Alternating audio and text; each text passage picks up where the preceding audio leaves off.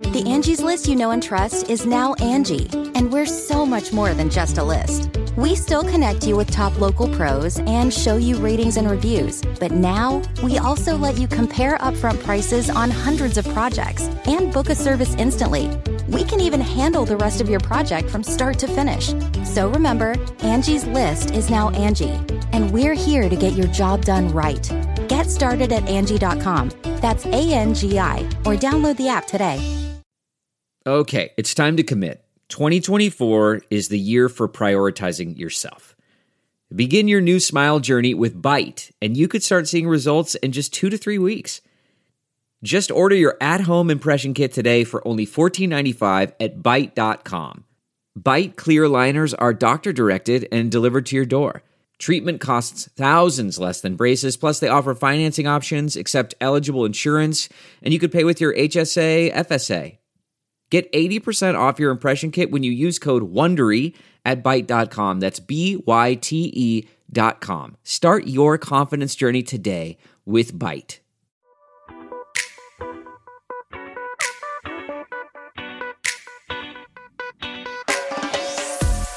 This is the Hash Podcast. Stay informed with the latest on Bitcoin, ETH, the metaverse, Web3, and more. All on the Hash for your ears. You're listening to the Coindesk Podcast Network. Hey there, welcome to the Hash. It's me, Zach. I got Jen Sanasie. I got Adam Levine. We're on Coindesk TV. That's pretty cool. Coindesk Podcast Network, also super cool. Check it out. Good stuff.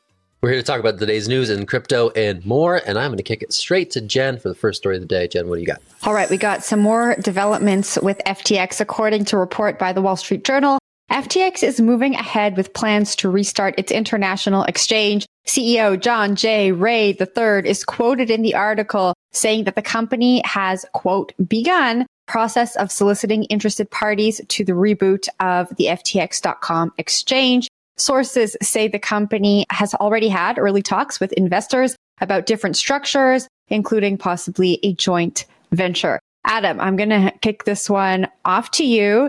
Seems like FTX 2.0 could be on the horizon. What do you make of this? Well, I think it makes sense uh, just from the perspective of if you were going to try to get value out of this brand, then this would be the way to do it. FTX, although it had a pretty abrupt fall from grace, really was a top exchange for a good amount of time. Not necessarily for folks in the US. We weren't really allowed to use it, much to my chagrin at the time. But in hindsight, that turned out to be pretty all right. The reality, though, is that if they can reboot it, then there probably is substantial brand value to be had there.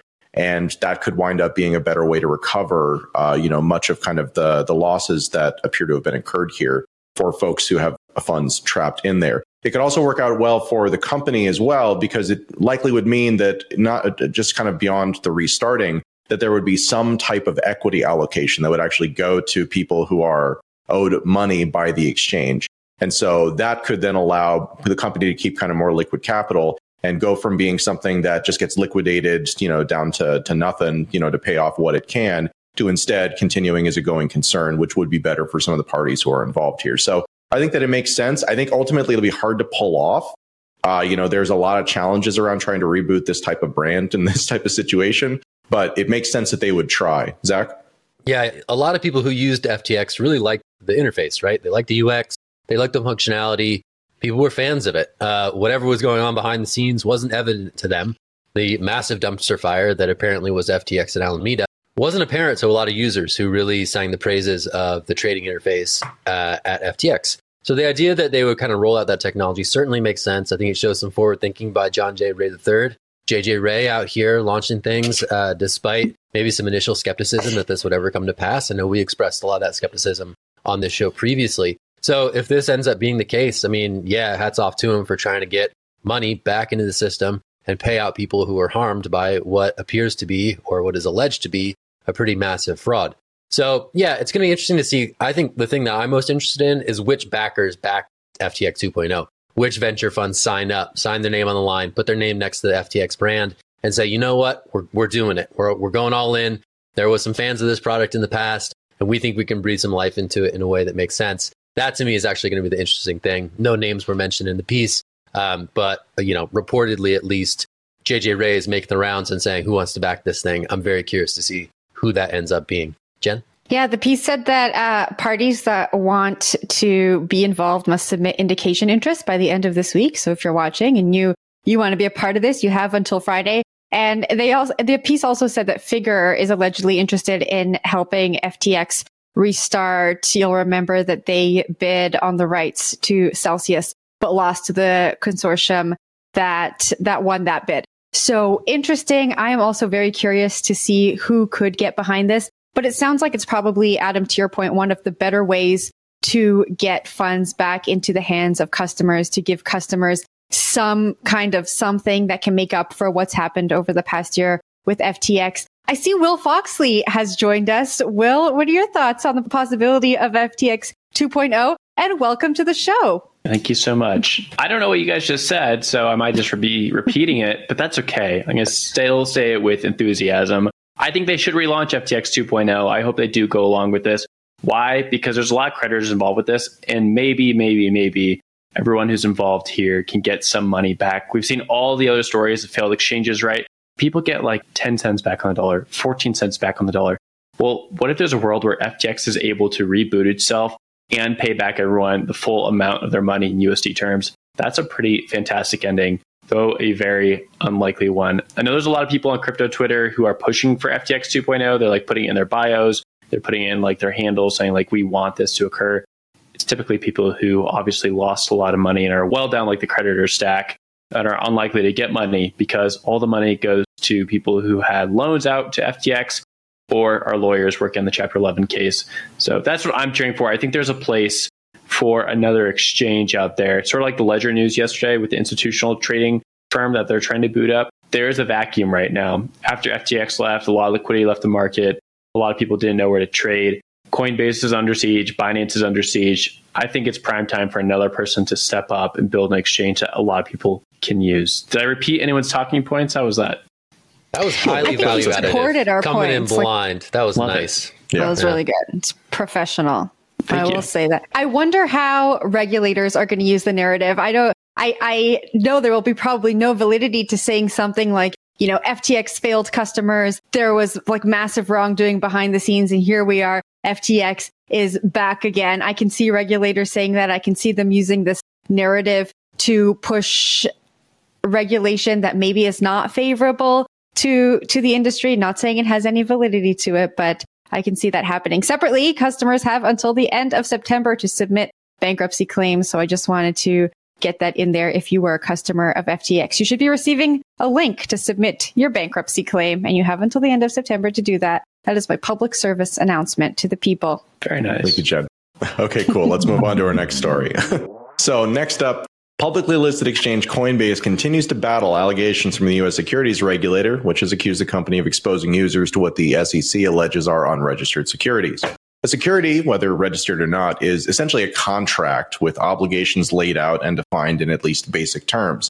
And that is the crux of Coinbase's argument for, for why the SEC is in the wrong here. Quote, because no such obligations are carried in the transactions over Coinbase's secondary market exchange, and because the value that Coinbase purchasers receive through these transactions adheres to the thing bought and traded rather than in the business that generated them, the transactions are not securities transactions. End quote. This is a somewhat controversial take, just because, again, in the world of cryptocurrency, there's a lot of questions about what really is a security as it relates to the Howey test. Uh, Zach, I'm going to throw this one to you first. Kind of what's your read on this argument? Is this a strong argument for them? I think it's a very interesting legal tack. I think what you laid out, right, is that tokens don't guarantee an ownership stake projects that ostensibly launch them, right? They exist, they do their thing. There's no uh, public disclosure requirements in terms of uh, how these alleged securities would disclose that information to investors. So Coinbase is saying, hey, this isn't what you think it is. It, it, it does not exist within the existing purview, and you've failed to establish clear rulemaking and instead have chosen enforcement. So that I think I think that's honestly the crux of the argument, and is an interesting argument. It's going to be an interesting one to advance through the courts and to see if judges are sympathetic to this argument and whether or not the U.S. securities regulators have do have done their due diligence in trying to establish a framework for what these other things will be regulated as. Gary Gensler obviously has maintained that just because it's a new technology doesn't mean it's not going to be covered by existing securities laws. And Coinbase here is saying, no, that entire premise is wrong and faulty. And how that's all, going to get arbitrated in court is going to be really fascinating. But yeah, interesting to see this as the initial volley. Wouldn't have necessarily expected that this would have been the approach, but certainly like it's a strong statement. That's that's what I'll say. Will, it's us to you. Yeah, I actually kind of disagree with Coinbase here. I think that some tokens that they list are not securities, but some of them do fall under the parameters of what a security would be, even if they use different language and wording. Let's take, for example, a governance token. There's a lot of governance tokens listed on Coinbase. You're able to purchase them there. These governance tokens basically have one purpose that is to govern the function of a DAO that controls the network. And these DAOs purpose is to streamline the network, adopt more users, and generally increase the price of the token. It's like a classic flywheel for these things. And that's been well known for, for a lot of these projects. You need that. And I actually don't disagree that that's not a good use case for these tokens. I think a governance token can have good place. But if it quacks like a duck, I think you sort of get the picture, right? Like there could be some problems here.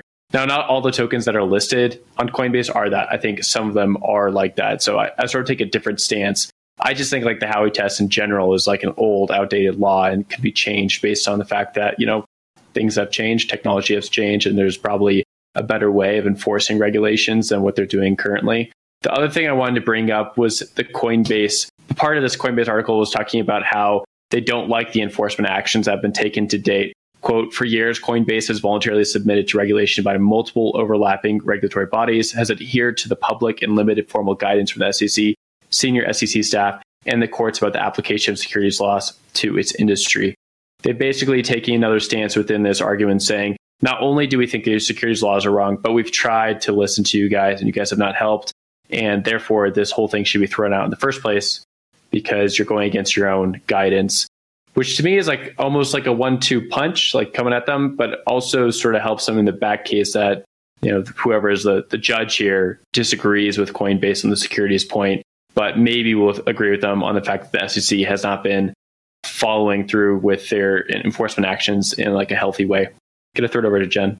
Yeah, I think it's a good argument. And Will, to your point, I mean, there are all of these tokens that exist and there is the theoretical use case for it, but then there's how people are actually using that token and, and we need to take all of that information into consideration. I think what this highlights is there's the Howey test. It's been used in one way by the SEC for a really long time, but when applied to this industry, maybe there are aspects of the Howey test that are left up for interpretation, which then means the Howey test maybe is not the best tool to use if it can be left up to interpretation. And I think Coinbase's response to this shows just how it can be left to interpretation. Like we're discussing it right now. We're taking different things away from how the Howey test is being applied to different tokens that Coinbase lists. And I think that's um, a good thing to highlight. Zach? I guess the big question, like as it relates to Howey, is are tokens the contract to the orange farm or are tokens the oranges, right? Are tokens an investment contract or are they just merely something that maybe was initially involved in what may have been an investment contract?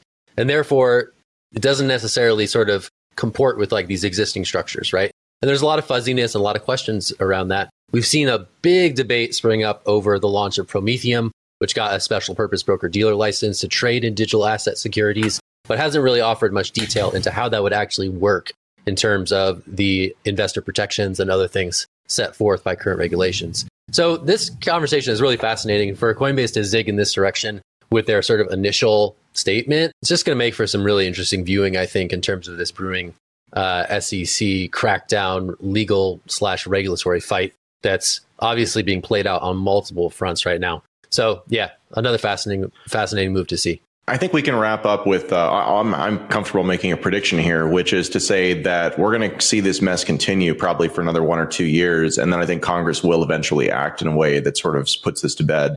I agree with the point that like Howey is the tool we have, not the tool that we need and kind of the the all of the deficiencies with that standard in kind of the modern era you know uh, close to 100 years later i think about 90 years later at this point that's where the challenge comes into play here is just that we're using a standard that was designed at a time before we understood a lot of stuff that's like on the basic science level much less kind of the modern era of technology and so this will eventually get solved but in the meantime it's kind of uh, fertile ground for sort of these power games that these regulatory agencies play, where basically their own sort of self aggrandizement and their importance to the current narrative. Like if the SEC wasn't focused on tokens right now and they weren't focused on cryptocurrencies, who would care about what they were doing? Who would think about what they were doing? Why would they get more money to do any of the stuff that they're doing? They wouldn't. So this is actually, again, like there's some meaningful incentive in here for them to make the argument that, hey, this is all about us and you better fund us more, right? Give us some more power so that we can protect you from this, even if that's not really the fit. But the beat goes on. And the beat goes on. Are you a fan of lawn art and NFTs? Well, this segment is exactly for you. We're talking about MFers, which is a new project that integrated with Lowe's in order to put the MFers PFP on lawn art. Pretty interesting development here. We have Matt Varnell of Total Marketing Web3 joining us now to talk about it all. Matt, first of all, welcome to the show. And second of all, how did you get Lowe's to go along with this? Interesting development for the NFT space. Yeah, thank you guys for having me. Uh, very excited to talk about the project. My IRL job is product development, marketing, sourcing. I've been uh, calling on Lowe's and other big box retailers for about 18 years now. So, uh, you know, it was a perfect, it was a match made in heaven. Been a Bitcoin guy going back to slightly late, but about 2020. That transitioned into NFTs, discovered the MFers. What really intrigued me about the project was the CC0 uh, aspect of it, to where it's essentially public domain. Sartoshi, when he put out the project, uh, did so in the manner where MFers can do what they want with it. So you can you can take it, you can put it on product. Uh, it's it's open to anyone to use that for whatever means they see necessary. Okay, I have to I have Sorry, to ask you. Does Lowe's know what MFers is? Like how how did this conversation happen? Like how did you get the flag to be sold on the Lowe's website? So if you go into a Lowe's store today and you shop garden flags, I'm actually responsible for their everyday seasonal business, right? So there's a a line of communication already established there. You know, it, this transitions from from season to season. You have your holiday winter, you go into to spring summer, you know, so it just uh, fall and then kind of circles back around. So, you know, I'm constantly having you know, meetings with the merchant team. This idea to sort of test the you know, test the theory of can Web3 help push whether it's the marketing, the sales, the engagement in the right direction. It basically took them trusting me, believe it or not, to to make this thing work. The buyer himself does, didn't have a, a, history in NFTs, crypto, so to speak. So um, basically, I said, trust me on this one. Let's see what happens. This is a test, and I got the green light. So yeah, it was uh, it, it was a lot of selling on my side, to be quite honest with you. Yeah, so that makes total sense to me as far as how this would happen. Thank you for the additional context on that. I'm super yeah, curious about the CC0 connection uh, here, kind of in all of this stuff. Again, like CC0 is something that's been getting trendy sort of in the world of NFTs. Sure. Um, and basically it means that that they retain, the owners retain no rights and anybody can really do whatever they want. That seems like that's kind of a double-edged sword though. And can you, can you talk, can you talk about how you're thinking about kind of the CC0 component and whether this is something that you would look to be doing more in the future, perhaps with other brands? Yes, I would say absolutely. Uh, you know, from our perspective, it's more about the entire community of MFers and, and NFTs really as a whole from the CC0 standpoint, right? So what we've discovered is it's almost like a built-in marketing team of devout supporters of not only the MFer project, but NFTs as a whole the sort of guerrilla marketing that's happened with Twitter uh, specifically is it was somewhat unexpected to be honest with you, but we've kind of flipped the narrative to where now the the consumer becomes the the marketer. So I mean, we have we're all over Twitter at this point with people finally this week receiving the product in the mail, uh, putting it out there. From the CC0 aspect, there's no licensing fees. I mean, I've worked with Disney, I've worked with other you know big brands in the past where there is a hefty licensing fee there. So really, it was it was an experiment. Can we bridge Web two with Web three and see if this CC zero thing can actually fly? Fly flag pun. That was nice. Good work. um, so uh, yeah, so I think like Web three is sort of famously small relative to like mass market numbers, right? If you look at like sure. people who are interacting with the Ethereum blockchain or the people who are transacting on OpenSea on a monthly basis, it's still in the tens of thousands relative to the millions, the volume that you know mass retailers are looking for. So I guess my question is, how is this interest leading to sales? How's it going so far? And what does like the total addressable market look like uh, for this particular product? Yeah, you're you're exactly right. So I've sold Lowe's everything from vanities to closet systems, decorative hardware, functional hardware, seasonal product, and, and the numbers are astronomical. There's you know tens of thousands of containers that we're shipping in on an annual basis into the into the Lowe's uh, supply chain. With that being said, you're exactly right. I mean, there's only what five thousand active you know, wallets that are actually trading NFTs at this point. What I thought would happen, and what actually did happen, is the idea that the engagement from Lowe's side. So they have their Twitter account, right? And it's not the most exciting account going, as as most big box retailers, Home Depot, same story. They have gotten probably a hundred x plus engagement just within this Web three community. So outside of selling the products, what we've discovered is it's it's really become a a very very strong marketing play for these guys, and they're seeing that the the analytics from from you know their their engagement it looks like a hockey stick it's gone straight up so it's that's where the where they see the benefit of, of partnering with us and doing something here it, it's more about the engagement and the the you know, pure marketing aspect of it Got it. We are going to leave it there. I have to ask, you know, if we wanted, if we worked it out, could we get like a hash garden flag going? Could we get all of us on a flag in a Lowe's well, This is not just a one-off situation. It's called seasonal MFers. Season one, edition one, we have a Halloween flag, which of course will feature the zombie MFer on it. We have a holiday flag in the works. We have a winter flag in the works. In between, we're going to put out one of these uh, 6529 Freedom to Transact. And that's going to happen, I'd say, in the next six to eight weeks, somewhere in there. So this is going to be an ongoing project for us. So we're going to have new designs, new product. All right, fair enough. Well, thank you, Matt Varnell, for joining yeah, us and talking about this. You.